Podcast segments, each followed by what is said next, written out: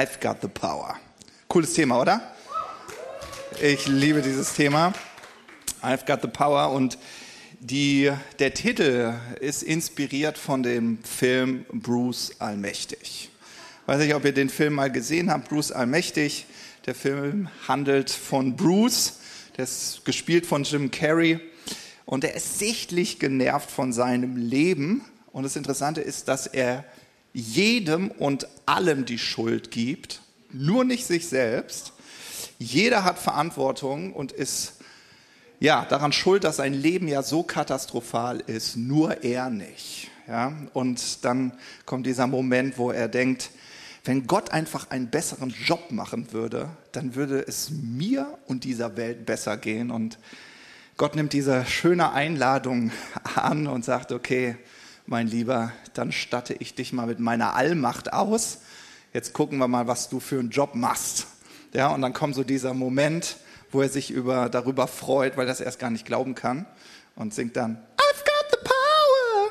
Ja, und dann fängt er an ja, und teilt die Tomatensuppe wie das Rote Meer. Ja, Stau ist auch kein Problem mehr.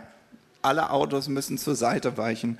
Und auch seine Freundin, die seinen Ego-Trip eigentlich total nervig findet, kann ihm auf einmal nicht widerstehen. Ja. Ja, und er denkt, das ist, das ist der Sinn von der Autorität, von der Kraft Gottes. Und im Laufe des Films merkt er, ha, es geht hier nicht um Egoismus. Irgendwie hat Gott sich was dabei gedacht, als er mir Autorität verliehen hat. Ja? Deswegen, eins meiner Lieblingszitate kommt aus einem Spider-Man-Film. Ja, da sagt nämlich Ben Parker, der Onkel, zu Spider-Man, aus großer Kraft folgt große Verantwortung. Schau mal deinen Nachbarn an, schau ihm mal ganz tief in die Augen und sag, aus großer Kraft folgt große Verantwortung. Ja? Aus großer Kraft folgt große Verantwortung. Ja? Und das Interessante ist, und ich glaube, das ist erstmal so, einmal so ein Kerngedanke, den ich gerne mit euch teilen möchte. Bisher, als Gott den Menschen erschuf, dann, da hatte er einen Plan. Also es war nicht so, als hätte Gott gesagt, naja, mal gucken, ich will mal ein bisschen kreativ sein und ich fange da mal ein bisschen an und äh, dann, ach, hier ist ja ach, schön Lehm, Lehm, ach schön. Ach, ich wollte schon immer mal im Sandkasten spielen und dann anfängt da irgendwie so ein bisschen so. Nein, wir kennen die Geschichte, Gott formt den Menschen aus diesem Lehmboden und dann bläst er ihm den Atem des Lebens ein. Und dann sprechen wir gerne bei uns im Glaubensstarter darüber, ja, was bedeutet das denn? Ja, es bedeutet, dass du eine lebendige Seele geworden bist. Ja, und was gehört dazu? Na, was dazu gehört ist, dass Gott dir einen freien Willen gegeben hat.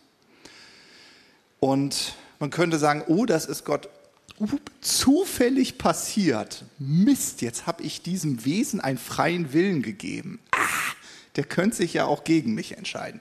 Na, wir wissen das hier in der Gemeinde. Nein, ja, dein freier Wille zeigt dir, dass Gott Freiheit für dich vorgesehen hat. Ja. Und der freie Wille zeigt dir auch, dass Gott von Anfang an ein Leben der Autorität für dich vorgesehen hat.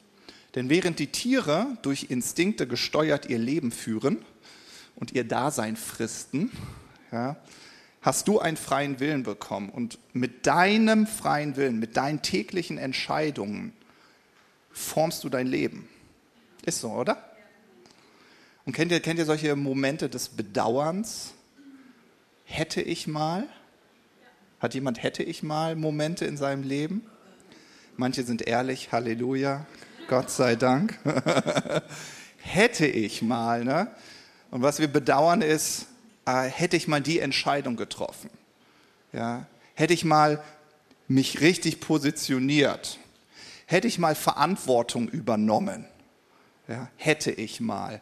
Und mich berührt das total, weil genauso wie Anfang des zwanzigsten Jahrhunderts einige Erfinder sich ganz im Klaren waren, was sie erfinden wollten, nämlich eine Flugmaschine, eine bemannte Flugmaschine.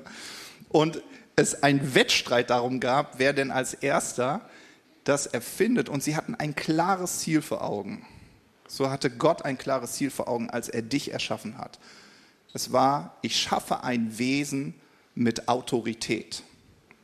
Ja, ich schaffe ein Wesen mit Autorität. Also wenn du dich fragst, was hat mein Leben mit Autorität zu tun? Alles. Alles. Das ist dein Thema, das ist dein Leben. Ja, dein Leben ist von, dem, von Autorität nicht zu trennen. Ja. Ich liebe es immer, Menschen zu fragen, äh, liebst du es, Verantwortung zu übernehmen? Liebst du Verantwortung? Und es gibt manche Menschen, die sagen, oh nee, Verantwortung nicht. Was du in dem Moment verneinst, ist den eigentlichen Grundgedanken Gottes, als er dich geschaffen hat. Also wenn du jemand bist und du sagst, ich will keine Verantwortung, verneinst du den eigentlichen Gedanken Gottes, als er dich erschuf. Denn dann bräuchtest du auch keinen freien Willen. Dann würden Instinkte reichen. Ja, spannender Gedanke, oder? Also du bist ein, ein Mensch mit Autorität. So hat Gott dich erdacht, so hat er dich erschaffen. Jetzt reicht's auch, ne? Ich glaube, ihr habt es alle verstanden. Äh, wenn wir einen Blick ins Leben von Jesus werfen, dann äh, sehen wir, während Jesus mit den Jüngern unterwegs war, dass ihm ja alles möglich war, oder? Ja, ich liebe es, immer so einen Blick in das Leben von Jesus zu werfen. Er offenbarte die Allmacht Gottes. Ja, er sprach ein machtvolles Wort und der Sturm musste schweigen. Ja, der Lahme musste wieder gehen. Der Taube musste wieder hören. Der Blinde musste wieder sehen. Und das führte dazu, wenn du Menschen damals gefragt hättest, ja, beschreib mir mal diesen jüdischen Wanderprediger, ja, dann waren das folgende Worte, ja, Markus eins, Vers zweiundzwanzig, die Menschen waren sehr überrascht von seiner Lehre, denn er lehrte nicht, wie sie es von den Gesetzeslehrern kannten, sondern er sprach mit Vollmacht.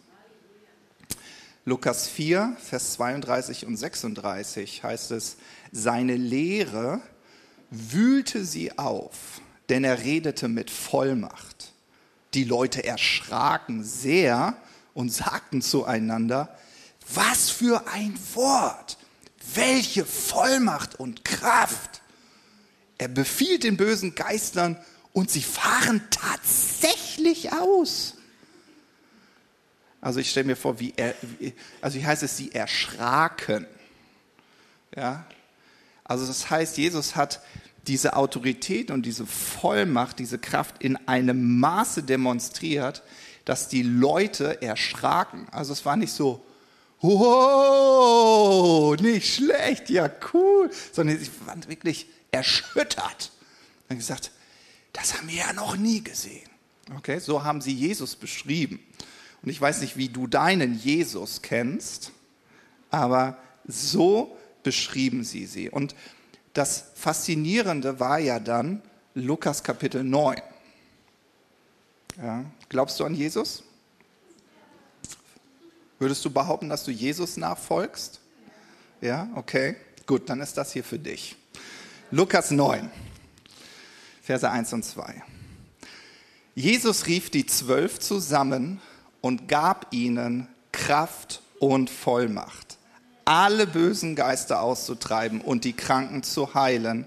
Er beauftragte sie, die Botschaft Gottes und die, die Botschaft von Gottes Herrschaft zu verkündigen und die Kranken gesund zu machen. Ja?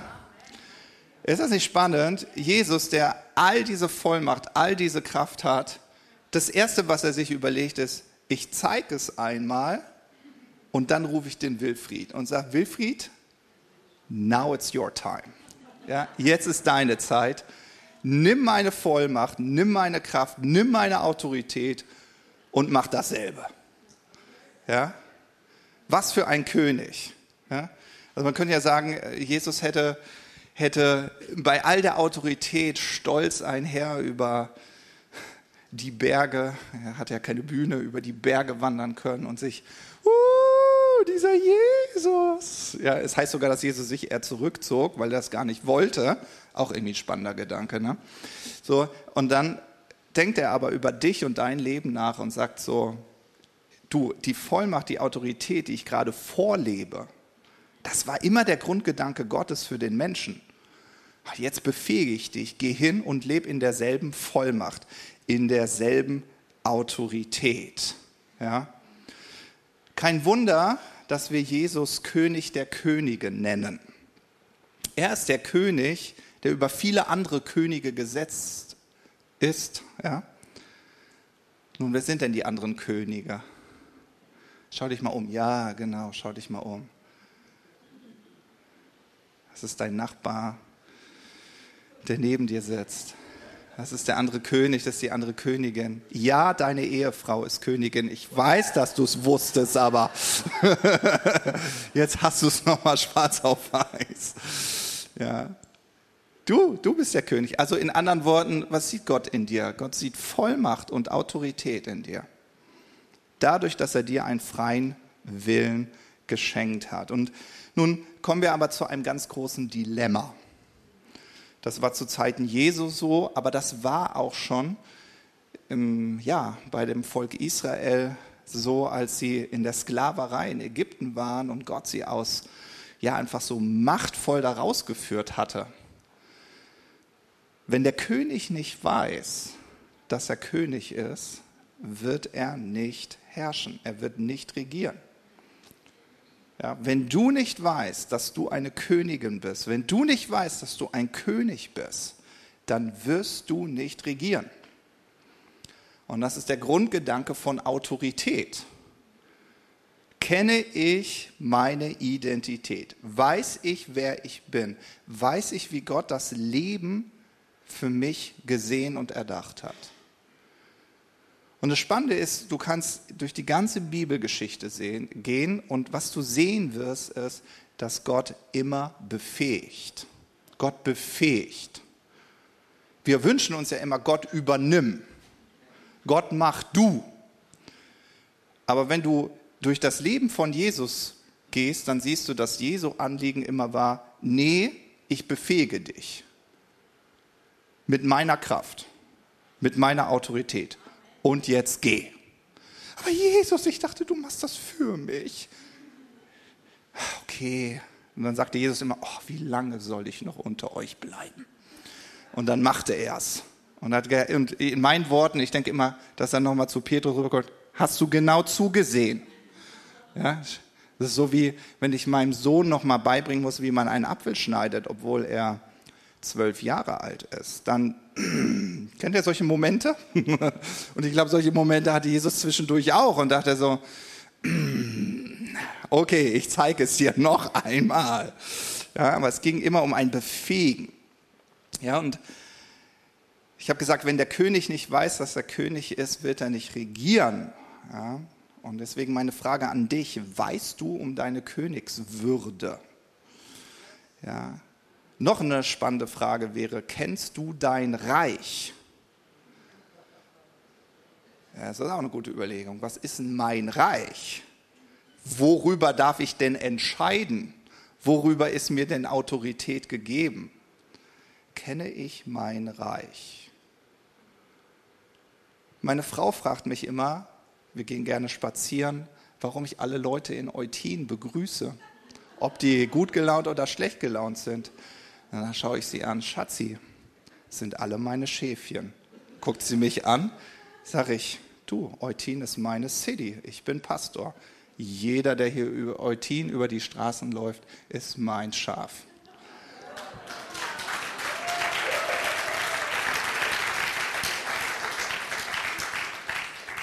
Was ist dein Reich? Ja? Du bist übrigens auch Pastor und Hirte, nicht nur ich, nur weil ich eine offizielle Bezeichnung dafür habe. Gott hat dich auch ausgesandt. Vielleicht ist ja jedes, jeden, den du in Eutin triffst oder in Lübeck, ne, wo du auch immer bist, dein Schaf. Ja, dann interessierst du dich für den Menschen. Dann läufst du nicht einfach stumm an dem vorbei. Ich weiß, manchmal gucken mich Leute ganz komisch an. Wie, warum grüßt der mich? Ich mach das. Ja? Kennst du dein Reich? Weißt du, worüber dir Autorität verliehen wurde? Das Spannende ist, ich habe mal geschaut, wie häufig das Wort König oder Könige, das ist ja der Plural, wie häufig der in der Bibel vorkommt. Circa zweitausend Mal. Ich denke mal so, ist nicht so viel. Naja, ich habe gedacht, damit wir das gut einordnen können, gucke ich mal, wie häufig das Wort Glaube, Glauben, Glaubte, geglaubt, also alle Zeitformen, die es so geben kann, wie viel das zusammen vorkommt in der Bibel, weil es geht ja um den Glauben. Wir kommen auf ungefähr dreihundert. Dann denkst du so, mh, dreihundert Mal kommt das Wort Glaube vor, aber zweitausend Mal das Wort König oder Könige. Ich habe ja noch nicht mal das wie Regieren und Herrschen, was ja noch mit dazugehört, reingenommen. Also wenn du die Bibel dir anschaust, dann merkst du, es geht um das Thema Autorität. Und Gott wünscht sich für dein Leben, dass du mit seiner Autorität diese Welt berührst. Wir finden in der Geschichte von Israel so einen ganz spannenden Moment. Gott freut sich irgendwie, wow, ich habe mein Volk endlich aus Sklaverei rausgeführt. Wuhu! Ja, wir sind jetzt gerade in der Wüste, aber die Wüste ist wichtig.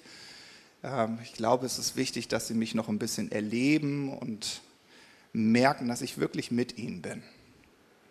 Auf einmal regnet es Brot vom Himmel, es gibt kein Wasser, auf einmal entsteht eine neue Wasserquelle in einem Felsen.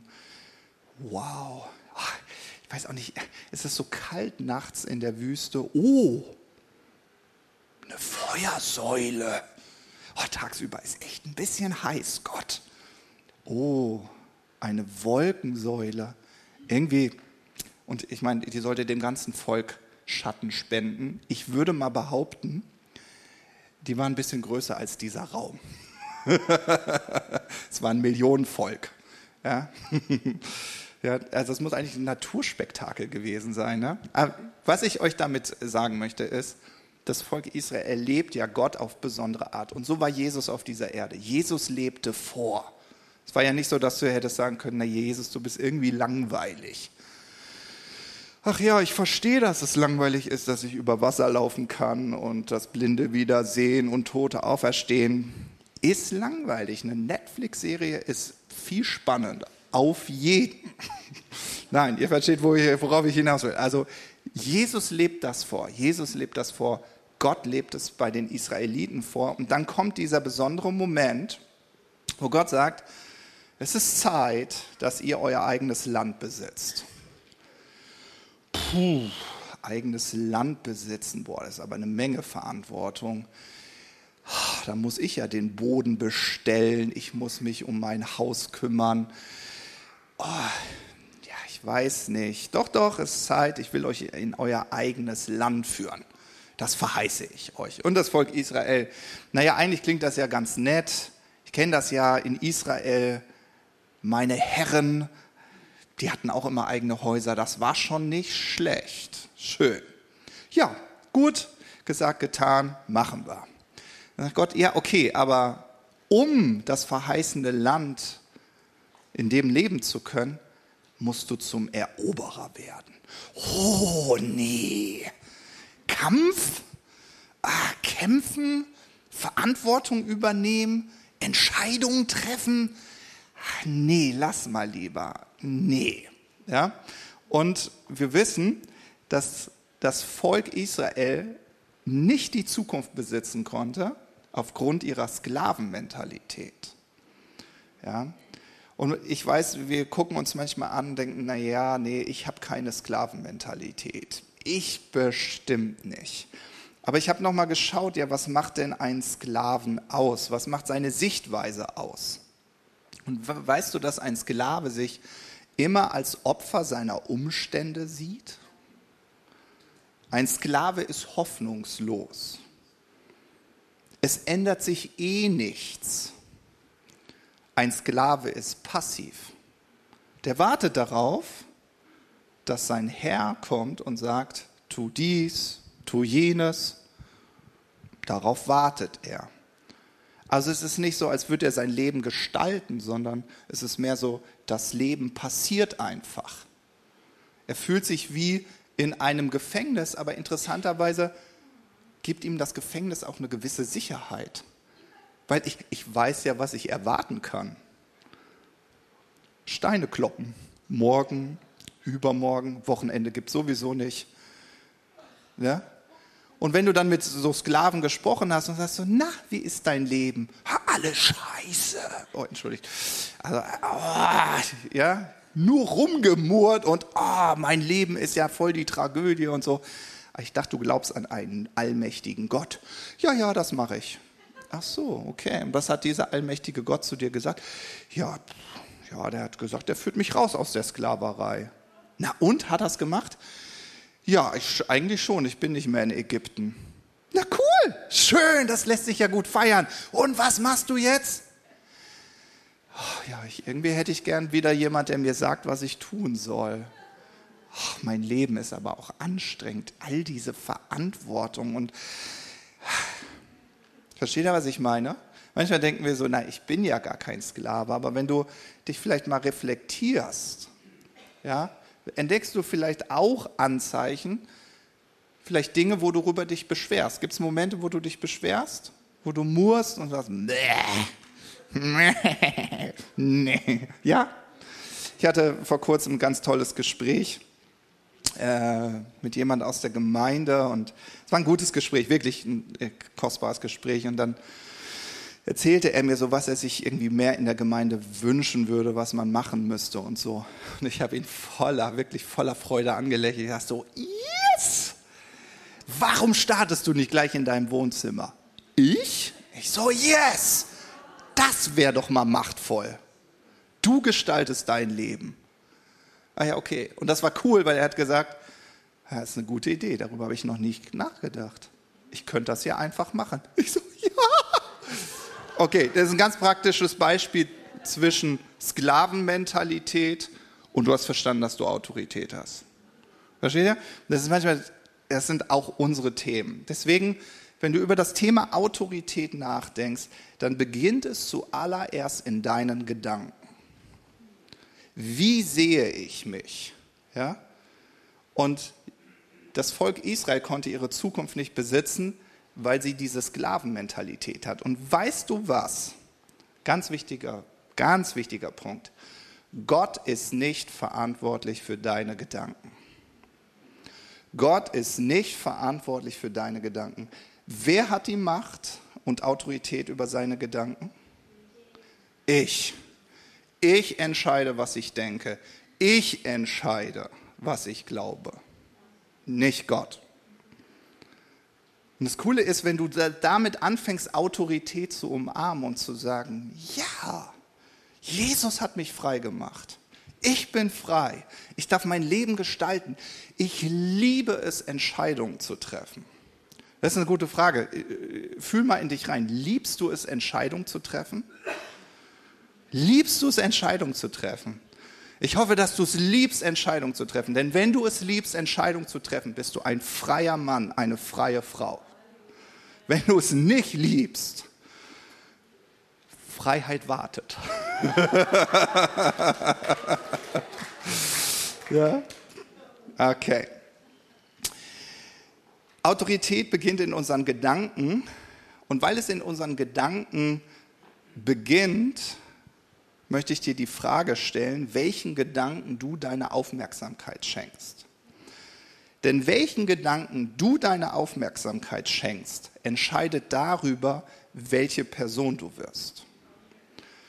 Wenn du, wenn du negativen Gedanken, schwächenden Gedanken, Sklavengedanken Raum und Aufmerksamkeit schenkst, wirst du zu einem Sklaven. Du wirst passiv in deinem Leben. Du wirst zu einem Nörgler. Du wirst zu dem Menschen, mit dem du nicht abhängen willst.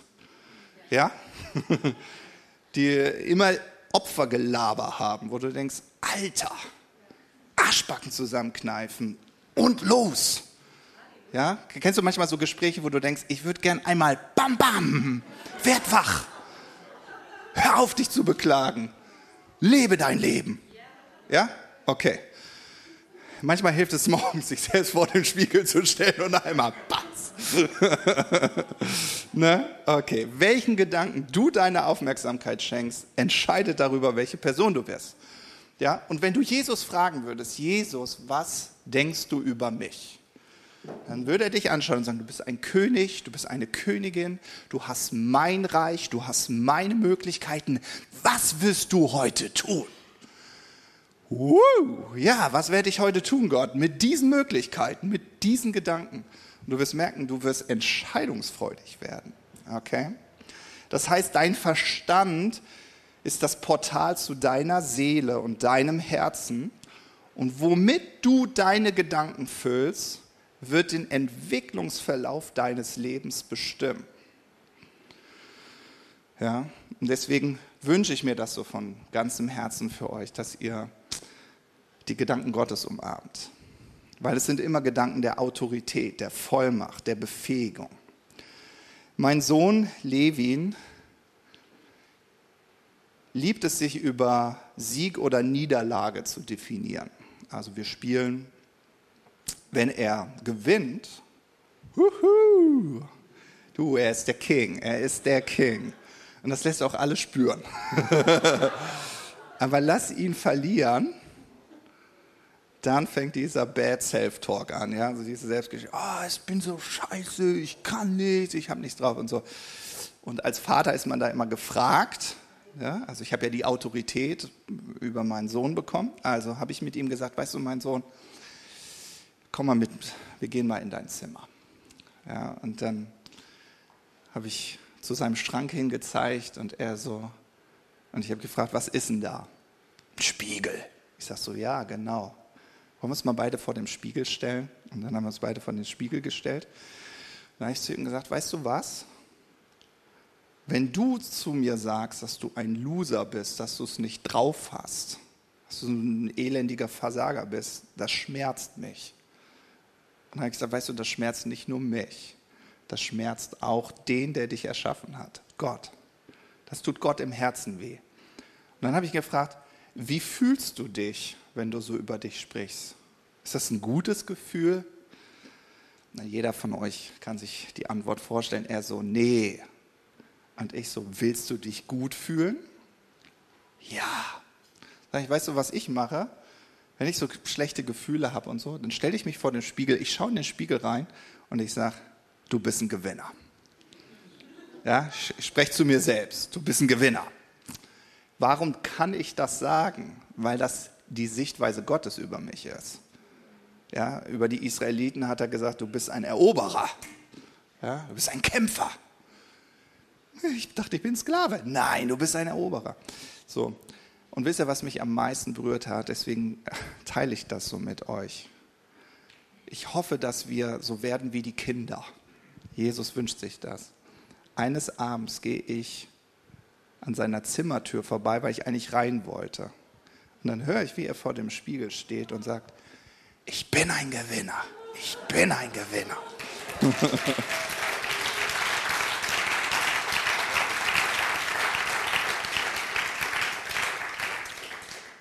Also deine Sichtweise, deine Gedanken entscheiden darüber, wie du dein Leben gestaltest. Ja, und ich wünsche mir, dass du diese Autorität, die Gott dir gegeben hat, dass du, dass du sie wirklich umarmst. Mein letzter Schlüsselgedanke für heute ist folgender. Wusstest du, während Jesus auf dieser Erde war, dass er der größte Fragensteller überhaupt war? Ich weiß nicht, ob du das weißt. Ähm, ich habe das nicht kontrolliert, aber ich habe gelesen, dass nach einer Studie Jesus im ganzen Evangelium dreihundertsieben Fragen gestellt hat. dreihundertsieben Fragen. Und das Interessante ist, Jesus wurde auch ganz viel gefragt. Kein Wunder, wenn du jemanden siehst, der so ein Leben führt. Und das Interessante ist, dass Jesus wohl nur auf acht dieser Fragen geantwortet hat. Meistens hat er wieder eine Gegenfrage gestellt. Also wenn du die Rhetorik von Jesus studieren würdest, Jesus, was hast du gemacht? Dann hat Jesus immer Fragen gestellt. Und mh, diese Fragen sind deshalb besonders, weil sie dich zum Nachdenken anregen, weil du dann irgendwie nochmal eine andere Sichtweise bekommst. Und ich will euch heute ein kleines Best-of noch davon geben, ähm, aber zuvor vielleicht von unserem weisen Albert Einstein, der übrigens auch geglaubt hat, dass es einen Gott gibt. Er wurde mal gefragt, warum Fragen so wichtig sind. Und dann hat er gesagt, wenn ich eine Stunde hätte, um ein Problem zu lösen und mein Leben hinge davon ab, dann würde ich die ersten fünfundfünfzig Minuten darauf verwenden, zu überlegen, was die eigentliche Frage ist. Denn wenn ich erst einmal wüsste, was die eigentliche Frage ist, könnte ich das Problem in weniger als fünf Minuten lösen. Ja? Also wenn du über, über, über Albert Einstein nachdenken würdest, was für ein brillanter Mann, dann hat er sich immer gefragt, was ist die, was ist die eigentliche Frage? Egal, wenn er mit einem Problem konfrontiert war, war die Frage, was ist, was ist die eigentliche Frage, die ich mir hier stellen sollte? Was weiß ich, du hast Eheprobleme. Und dann ach, könntest du dich beklagen und so, lalala. Ich meine, ist deine Ehe, ne? Wer hat die Verantwortung? Du, okay, gut. Nicht dein Partner, du hast sie. Ja? Wir wollen ja immer sagen, der andere. Ne? So wie Bruce Allmächtig, ja, der andere. Wenn ich nur die Allmacht Gottes hätte, Gott, wenn du was machen würdest, nein, du hast die Autorität. Dich dann einfach so, was ist die eigentliche Frage, die ich mir stellen muss? Weil meist ist der Konflikt, den du erlebst, oder was, das eigentliche Problem ist nicht das eigentliche Problem. Deswegen musst du die richtige Frage stellen. Okay, hier ein Best-of von Jesus. Jesus fragte einen gelähmten Mann, willst du gesund werden? Blöde Frage, Jesus. Wirklich blöde Frage. Warum stellst du mir die Frage, ob ich gesund werden will? Natürlich will ich gesund werden. Warum stellt Jesus die Frage, willst du gesund werden? Ist es nicht offensichtlich, Jesus? Warum kommst du da nicht mit Tamtam und steh auf? Sondern warum fragst du den Gelähmten, willst du gesund werden? Ich glaube, die eigentliche Frage, die Jesus diesem Gelähmten stellte, war, was willst du eigentlich? Was erwartest du von deinem Leben? Willst du wirklich gesund werden? Ja, will ich das eigentlich? Ja, wenn ich gesund bin, dann müsste ich ja wieder arbeiten gehen. Jetzt habe ich immer gebettelt. Jetzt müsste ich ja, boah, ich müsste ja jeden Morgen um acht Uhr aufstehen. Will ich gesund werden? Gute Frage, oder? Ja? Also, und wenn du dir die Frage anschaust, merkst du, dass Jesus eine sehr machtvolle Frage stellt. Weil er stellt auch dir und mir die Frage, was willst du wirklich? Und sich mal die Zeit zu nehmen, darüber nachzudenken. Es ist eine Frage von Autorität. Ja. Dann finden wir noch eine, die fand ich auch richtig gut. Das ist wahrscheinlich eine von Rubens Lieblingsfragen. Johannes Kapitel eins, Vers achtunddreißig, da sehen wir, dass Jesus anfängt, Jünger zu sich zu rufen, die ihm folgen. Und eine Frage, die er ihnen stellte, war, was sucht ihr? Hm, ja, was suche ich eigentlich? Suche ich ein Abenteuer? Suche ich Gemeinschaft? Warum will ich diesem Jesus eigentlich nachfolgen? Was suche ich eigentlich? Was ist, was ist eigentlich meine Sehnsucht? Was ist vielleicht mein großer Traum? Weißt du, dass man gesunde Entscheidungen irgendwie trifft? Und irgendwie, glaube ich, führt Jesus uns durch seine Fragen in unsere tiefen Herzensmotive. Was willst du? Was suchst du? Ja. Eine dritte Frage, die er seinen Jüngern gestellt hat, war, für wen halten die Leute mich? Und für wen haltet ihr mich? Man könnte irgendwie so denken, Jesus, interessiert dich das wirklich, was andere über dich denken? Nee. Das hat Jesus nicht wirklich interessiert, was andere über ihn denken. Warum? Weil er es ja doch meist wusste, oder? Wenn du die Evangelien liest, überall heißt es, und Jesus kannte ihre Gedanken, und Jesus kannte ihre Herzensgedanken, und Jesus wusste, was sie denken. Also irgendwie voll fies, ne? Die Pharisäer die ganze Zeit, schon wieder hat er mich erwischt. Also, er wusste ja, was die Menschen über ihn denken. Kann es sein, dass diese Frage vielmehr darum ging, okay, wie sieht das bei meinen Jüngern aus? Was denken andere über mich und was denkt ihr eigentlich über mich? Ja, also das waren wirklich Fragen, die zur Identität geführt haben. Ja, was glaube ich eigentlich über dich, Jesus? Wer du wirklich bist? Wer bist du für mich, Jesus? Mein Freund, ein netter Gefühlsmacher. Äh, eine gute Frage wäre auch, warum gehe ich sonntags zur Gemeinde? Was erwarte ich eigentlich? Versteht ihr? Und so war Jesus. Jesus stellte Fragen. Es gibt noch so viele mehr, die ich euch noch zeigen könnte, aber ich überspringe die mal. Ah, genau. Zum Schluss ein Zitat von Peter Drucker. Wer Peter Drucker nicht kennt, das ist ein, man sagt so, ein, der Management-Guru.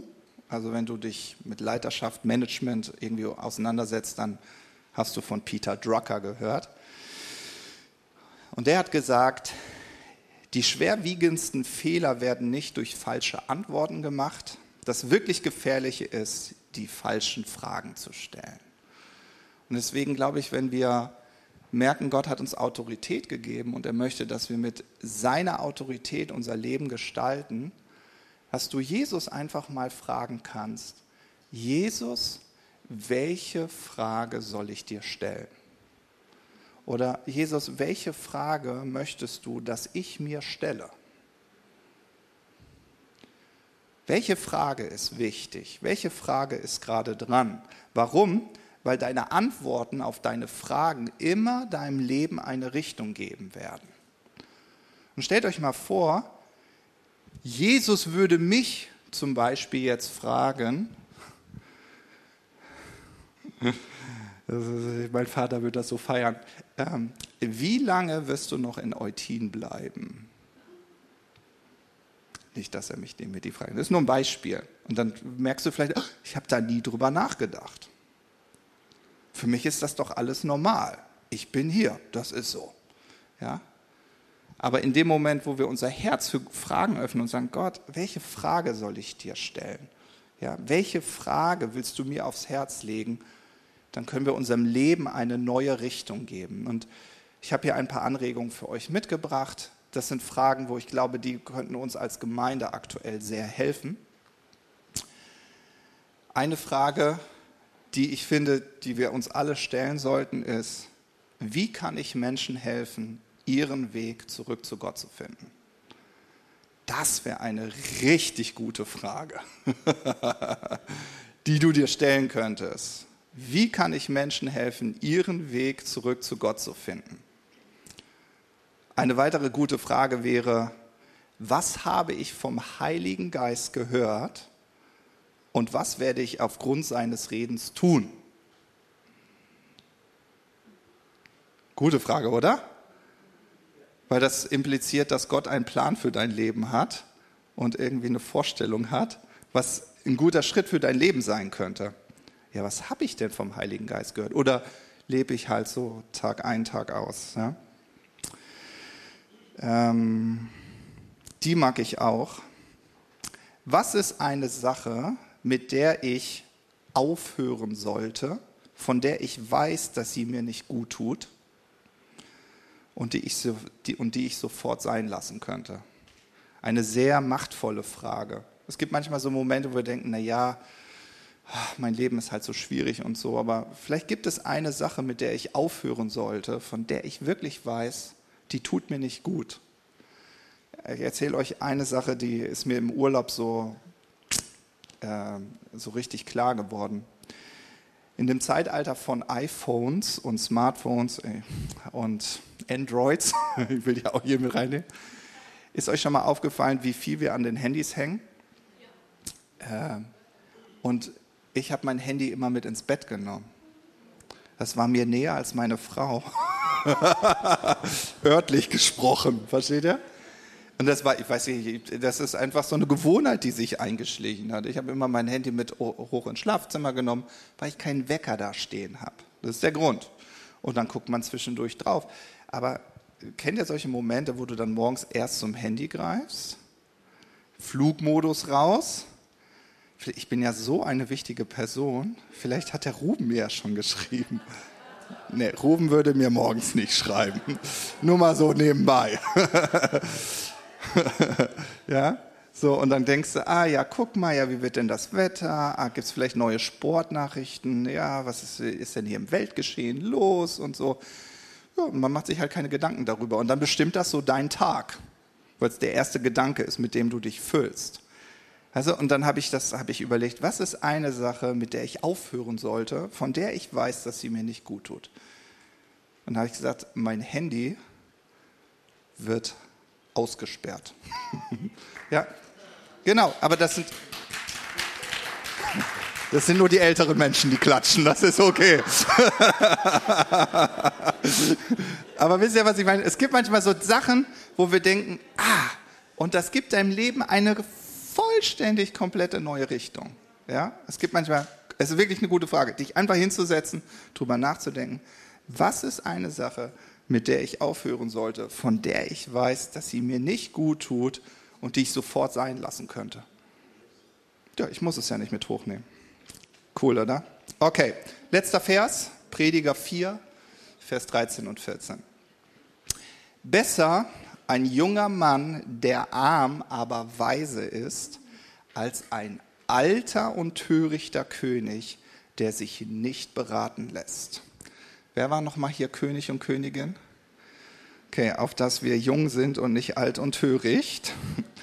Denn es ist schon vorgekommen, dass man einen jungen Mann aus dem Gefängnis geholt und ihn zum König gemacht hat, obwohl er noch zu den Zeiten des alten Königs in Armut geboren wurde. Irgendwie muss ich da so ein bisschen an Josef denken, auch wenn er nicht in Armut geboren wurde, aber Weisheit ist besser, sich beraten zu lassen ist besser, als alt und töricht zu sein. Und ich wünsche euch das so von ganzem Herzen, während wir diesen Monat uns mit dem Thema Autorität und Kraft auseinandersetzen, dass du niemals vergisst, Gott hat dir einen freien Willen geschenkt und damit dir gezeigt, dass er Autorität und Vollmacht für dein Leben vorgesehen hat. Und dass du anfangen kannst, diesen Gedanken zu umarmen, dass du sagst, ich liebe es, Entscheidungen zu treffen. Ich liebe es, Verantwortung zu übernehmen. Und ich liebe die Möglichkeiten, die Gott mir geschenkt hat, durch seine Kraft. Okay, was werde ich tun? Und dann vielleicht Jesus mal eine gute Frage zu stellen. Welche Frage soll ich dir stellen? Die meinem Leben die Richtung gibt, die meinem Leben, ja, die du für mein Leben vorgesehen hast. Amen.